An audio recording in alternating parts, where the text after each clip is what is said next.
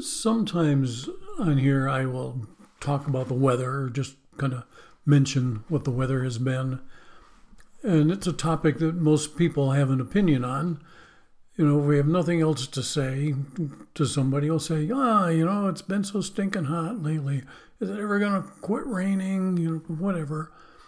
And now on TV, we have at least two or three channels that are dedicated to nothing but the weather. Uh, you, can get reports for the weather um, any place in the world. You just put in a, a city, you put in Rome, Italy, or you know Peking or whatever it might be, and you can get their weather for the next week. You can get the weather on your phone. I get the weather on my watch, and, and it seems to be something that everybody has an interest in. You know, we look at the weather reports and maybe use that to plan our day or plan our week.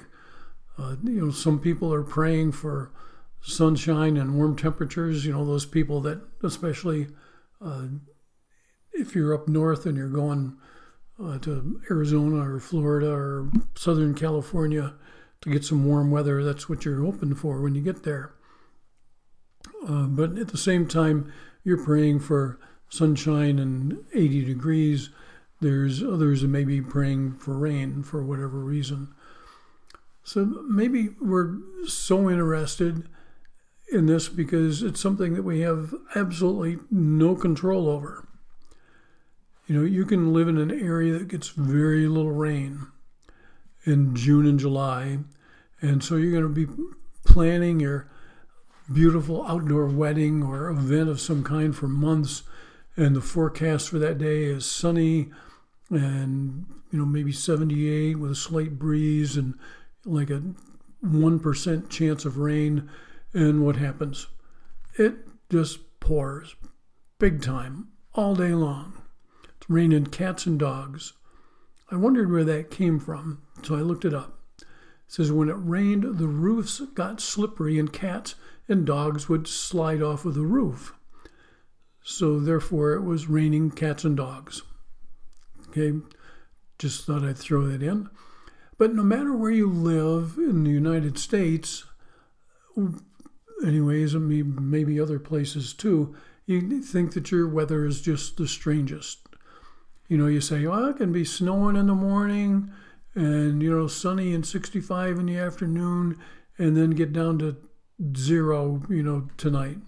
Or if you don't like the weather, just wait 15 minutes and it'll just change completely. So, since I had nothing else of interest to say, I thought I would talk about the weather in this part. Let's pray. Father, we just give you thanks that you are in charge of the weather. And Lord, sometimes it seems like um, you could do a better job. You know that we we could plan it better, but Lord, you know what we need in every area of our lives, and so you give that to us. And since we all sometimes have different needs. Sometimes we don't get what we want. So, Lord, as we look at your word, we know that your word is the same yesterday, today, and forever. And so, Father, help us to, to rely on that and not on some meteorologist for our life. So, Father, just open our ears, our minds, our hearts, and just let your Holy Spirit guide us. In Jesus' name, amen. Well, once again, we come to a month that has five Tuesdays. So here is my message that you know is going to be on giving or stewardship or tithing or whatever because if there's a month with five Tuesdays, one of those Tuesdays is going to be on one of those topics. And so I thought I'd start off the month that way. I don't usually do that. So, money. Everybody has an interest in money. You know, everybody feels like they could use more than what they have because there just never seems to be enough. Okay, it doesn't matter how much you have or how much you're getting, more would be better. If you make, let's say, $500 a week, well, you think that, you know, if I just made 150 more or $200 more, that would be just enough. But then if you started getting that, then you know, it wouldn't be long and you'd think, oh man, I could just use another hundred dollars a week. That would really help. And so it kind of goes on and on. So to some listening, those amounts may seem like a huge fortune, you know, to make $700 or $500 in a week. And I know there's some listeners from different places around the world where income is much less than the United States. You know, I, I looked at average annual income in different places. Uh, in Russia, it says it's $11,000 is your annual income. Iran, 5300 India, $2,100. Jamaica, a place where we've gone on mission trips, $7,800. I can't imagine that it's that high. The United States was number nine in the list, which really was kind of surprising to me. Uh, it's $66,000. I've never made $66,000 in a year, so I know there's people up there that are making more than me. Uh, the number one on the list was Monaco, and the average annual income in Monaco is $186,000. That's more than 88 families in India. Hmm. Uh, worldwide, the median income is about $10,000. Okay, so if you're in the United States, you can say, wow, there's a whole lot of people making a whole lot less money than I am around the world. Well, the Bible talks extensively about money, possessions, tithing, stuff, stewardship. So we can assume that that's a, hot topic with the Lord.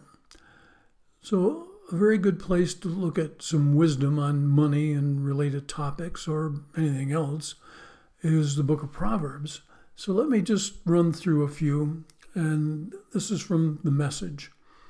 Okay, and just in chapter 13, uh, here's a few that was in that one chapter. Verse 7, it says, A pretentious, showy life is an empty life, and a plain and simple life is a full life. So we could see that in our trips to Jamaica. People there that had very little were very happy, you know, happier than uh, a lot of people that I see here in the United States that are making a whole lot more and have a whole lot more. Uh, they just aren't as happy as those that had less. In verse 8, this is The rich can be sued for everything they have, but the poor are free from such threats. if you don't have much, you know, you got little or nothing to lose. Uh, verse 11 is easy come, easy go, but steady diligence pays off. You know, I think that can be seen people that spend their life on public assistance. Okay, they've got nothing invested in what they have, and so sometimes they have very little regard for it, unfortunately. Well, then in chapter 23, verses 4 and 5, it says, Don't wear yourself out trying to get rich. Restrain yourself. Riches disappear in the blink of an eye. Wealth sprouts wings and it flies off into the wild blue yonder. How true. Kind of like here today and gone tomorrow. And you may have heard this saying, a fool and his money are soon parted. And that kind of comes from those two verses. Well, it's a, a loose translation, excuse me, of Proverbs 21:20 where it says valuables are safe in a wise person's home. Fools put it all out for yard sales. um, or the King James puts it this way There's treasure to be desired and oil in the dwelling of the wise, but a foolish man spendeth it up. So, in other words, a fool and his money are soon parted. So, looking at the New Testament, we have Paul's wise words to Timothy in 1 Timothy 6:10. Uh, this is a New Living Translation now. Says, "For the love of money is the root of all kinds of evil. Some people craving money have wandered from the true faith and pierced themselves with many sorrows." Okay, this is probably one of the most misquoted verses of Scripture because it does not say money is the root of all evil, but the love of money is the root of all evil. So, big difference there. Because I know some people that are quite wealthy and you know, you wouldn't know it from the way they lived their lives and the way they shared their wealth. So we all need money. Okay, that's obvious because no one can exist for long with absolutely no money whatsoever, nothing coming in. You know, I know there's people that live off land and buy nothing now, but well, if they got clothes, they must have had some money to get those clothes. They have tools to work the land or to hunt or to fish, you know, they must have had money to get those things. So money was involved in some point in their lives in order for them to be able to have the things that they did. So let me talk about an interesting couple in the Bible. Okay, I'm going to go to Judges chapter 16 and staying in the New Living Translation in verse 4. It says, Sometime later, Samson fell in love with a woman named Delilah who lived in the valley of Sorek. Okay, now she may have been legit in the beginning. Okay, maybe she really loved Samson and thought, you know, this is a guy I want to spend the rest of my life with. But in the next verse, not knowing how long this relationship had been going on, it tells us that she was pretty easily swayed. So in Judges 16:5 it says the rulers of the Philistines went to her and said, "Entice Samson to tell you what makes him so strong and how he can be overpowered and tied up. Then each of us will give you 1,100 pieces of silver. Now, let's believe they're talking about the, the five rulers of the Philistines. So that's 5,500 pieces of silver, which was probably about 28 pounds of silver, so roughly fifteen to eighteen thousand dollars. So probably a lot of money to Delilah, or most anyone at that time, or today. So because Samson was now more valuable dead, or at least arrested, than as a lover. Delilah went right to work on him. Now, I've always said Samson may have been really strong, but he was also really stupid. Okay? Because he just didn't figure out what was going on. You know, when I picture Samson, you know who comes to my mind always? And that's Fabio. You know, if you're familiar with Fabio, that's the kind of guy that I, I think of, you know, with the long hair and the, the muscles, you know. But, you know, Samson, man, he was a few fries short of a happy meal. You know, he, he just didn't seem to be the brightest bulb on the tree because he never figured out that Delilah had one thing on her mind, and it wasn't him it was money, or in her case, it was silver. So maybe he finally figured it out when he was in prison and he was blind. He may have thought, you know, I guess I shouldn't have trusted trusted that Delilah. You know, gee, you know, now that I think about it, she was really just kind of trying to put this over me. So Delilah definitely fulfilled Paul's words to Timothy about the love of money equaling, equaling evil. Delilah also proved that money talks. So if the Philistine leaders, you know, if it hadn't been for them, you know, maybe she'd have turned out to have been a good wife and a good mother. You know, we'll never know. But when she weighed Samson against this 28 pounds of silver, you know, he may have been a big, strong guy, but those 28 pounds won out and he lost out. The money was speaking to her a lot louder than Samson's love. Well, some people say that money talks to them, but they say it only says goodbye. You know, I mean, most of us can identify with that. You know, many live paycheck to paycheck. A lot of people find that there's more month than there is money. So, how do we rectify that? How do we get ahead? There's only one way that I've found to be very consistent, and that's to give more away. What? Now that doesn't make sense. Give more money away, and that's going to give me more money? Yeah. Now, I'm not talking about just walking down the street and tossing out five, ten, twenty dollar bills, although in some places that may be a good idea, I guess. But first and foremost, I'm talking about giving to your church, okay, the place where you're being fed, okay, the place that is looked at as your storehouse, where you attend, attend regularly or semi regularly. But, you know, the, the tithe, it, it really just doesn't make any sense at all. But at the same time, it's the most sensible thing that you can do. Okay, giving God 10% of your first fruits, that's an act of worship, and that's priceless. You've probably all heard 2 Corinthians 9 7 many times.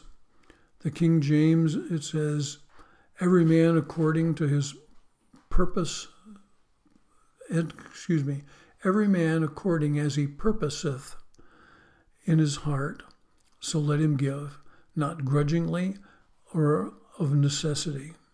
For God loveth the cheerful giver.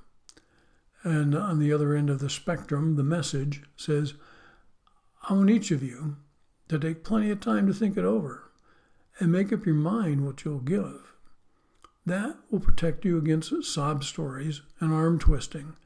God loves it when the giver delights in giving. Amen. He sure does. But our giving is not to stop with the tithe or with giving to the church because there's a lot more needs out there that we need to be concerned about. Going back to Proverbs, chapter 22, verse 9 says, Blessed are those who are generous because they feed the poor. And this is an endless need. You know, like Jesus in Mark 14, okay, he'd been anointed by the, the woman, and she had taken this expensive oil and used it to anoint Jesus. And some of the disciples, some of the others there complained, saying that was a, a waste of money and it could be used for the poor. And Jesus' response, Matthew 14, 7, You'll always have the poor among you, and you can help them whenever you want to, but you won't always have me. So there will always be poor everywhere. Okay, we, we see it more and more, you know, especially through this pandemic that we're still going through. You know, but I got to admit something here, all right? I'm trying not to judge, but, you know, we're seeing more homeless and, you know, their cardboard sign says, you know, I'm out of work, you know, and, you know, to me, you know, just down the street within 100 yards, you're probably going to find at least a couple of places with signs out front that we're hiring. So if you're out of work, instead of standing on the street corner and looking for handouts, walk down the street and get yourself a job. Maybe not the job you want for the rest of your life, maybe not the job that you got laid off from or whatever. Not going to pay you great, Probably not going to have great benefits, but it's a job. Okay? Jesus gives us a very important point to remember in Matthew chapter 6, verses 1 through 4. He says, Watch out. Don't do your good deeds publicly to be admired by others, for you will lose a reward from your Father in heaven. When you give to someone in need, don't do as the hypocrites do, blowing trumpets in the synagogues and the streets to call attention to their acts of charity. I tell you the truth, they have received all the reward they will ever get. But when you give to someone in need, don't let your left hand know what your right hand is doing. Give your gifts in private, and your Father, who sees everything, will reward you. Okay, we're called to be helping the poor and those in need, but we're called to do it discreetly. Okay, I mean, I could get on here and say, you know, my wife and I, we, we tithe to the church and we donate to these radio stations and we donate to this ministry and we, we do this and we do that and this and that and this and that. You know, and I'm going to be like the hypocrites, blowing my trumpet, not in the synagogues or on the streets, but, you know, podcast. So I know I, I've worked with some people that they want that. You know, they want people to know, you know, this is what they did, this is what they gave. You know, I know there was particularly one case where somebody had donated a, not a huge amount of money, but a sizable amount of money to purchase something for the church. And they were really rather upset that they didn't see it in the next newsletter, that it wasn't in there that, you know, Mr. and Mrs. John Doe gave however much money to the church so the church could go ahead and purchase this thing that they needed.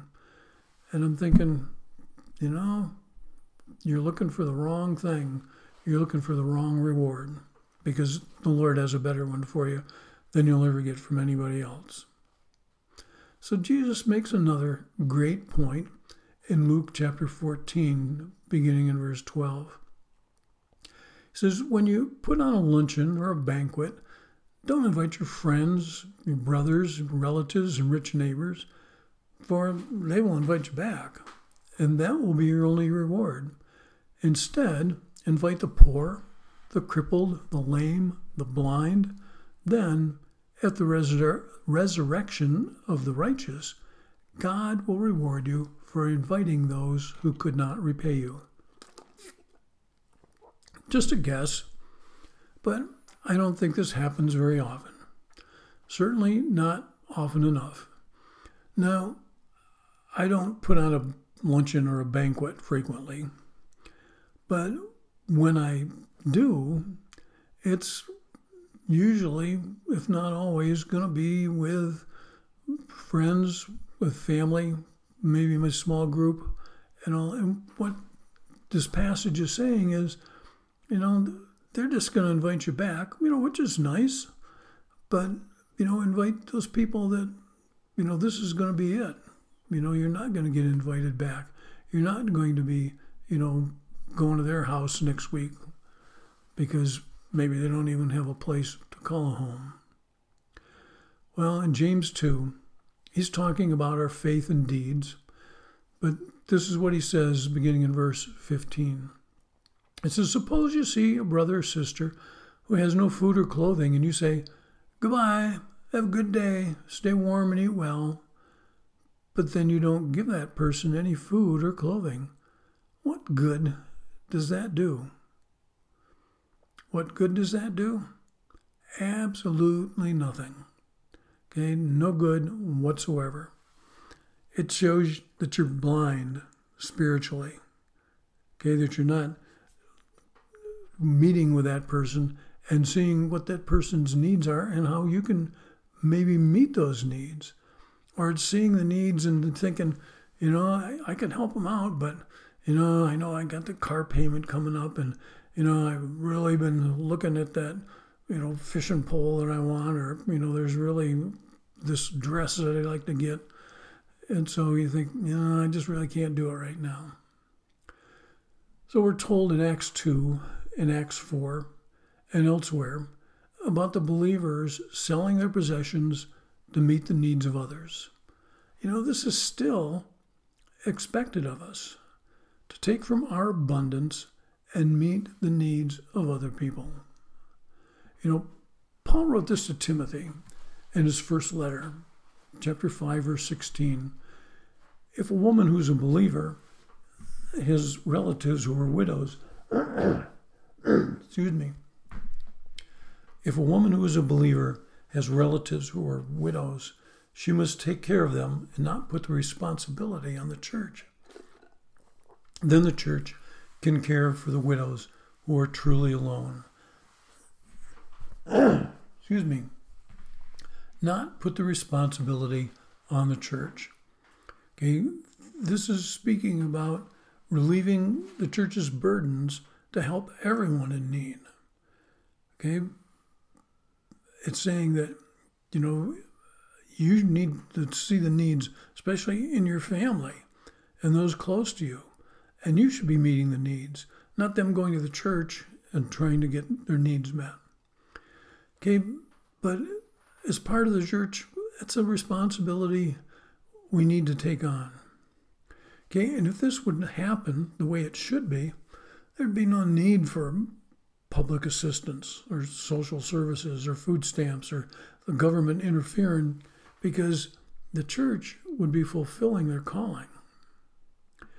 You know, Paul gives us more great advice in 2 Corinthians 8, beginning in verse 11. This is what he says Here's my advice. It would be good for you to finish what you started a year ago. Last year, you were the first who wanted to give, and you were the first in, in, to begin doing it. Now you should finish what you started. Let the eagerness you showed in the beginning be matched now by your giving. Give in proportion to what you have, whatever you give is acceptable, if you give it eagerly. And give according to what you have, not what you don't have. Of course, I don't mean your giving should make life easy for others and hard for yourself. Yeah, government can really take some knowledge from that passage, can't they? But it all comes down to this we're blessed to be a blessing to others. God does not pour out blessings on us to hoard, you know, to buy bigger, to buy the newest, you know, to buy better than your neighbor, better than your sister in law of everything that's out there. Okay? God blesses us so we can bless somebody that doesn't have what we do. Let me share the words to a song with you that I know I've used before, but it's a song by Chris Christian. It says, We lift our voices, we lift our hands, we lift our lives up to you. We are an offering. Lord, use our voices. Lord, use our hands. Lord, use our lives. They are yours. We are an offering. All that we have, all that we are, all that we hope to be, we give to you. We give to you. All that we have, everything we have, it comes from the Lord. All that we are, you know, the education that you have, you know, the Lord has given you the opportunity to do that. He's given you the ability to do that. All that we hope to be, you know, to look at the things that, you know, this is what you're striving for. Take people along with you, but it's all the Lord's. None of it's yours from start to finish. Let's pray. Father, I just give you thanks and praise for who you are. You are an awesome God. And Lord, I just thank you for the ways that, that you bless us as your children. Lord, help us to remember that you've called us to bless others. Okay, you've given great things, great amounts, great lives but Lord, you've given us those so we can share them with somebody else. So, Father, help us to find those people and to take the opportunity to do just exactly that. So, Father, I just pray that you'll help us to, to find those that you want us to help because we can't help everybody. Okay, we can't meet all the needs that are out there. But if we can meet the need of one person, maybe that's all you're calling us to do. Maybe just one family maybe just one one church, one ministry. So Lord, help us to see where you want us to use our resources to help someone else. And Father, I lift up anyone that may be listening to this that, that doesn't know you. They just thought that maybe this might be something that might help them somehow.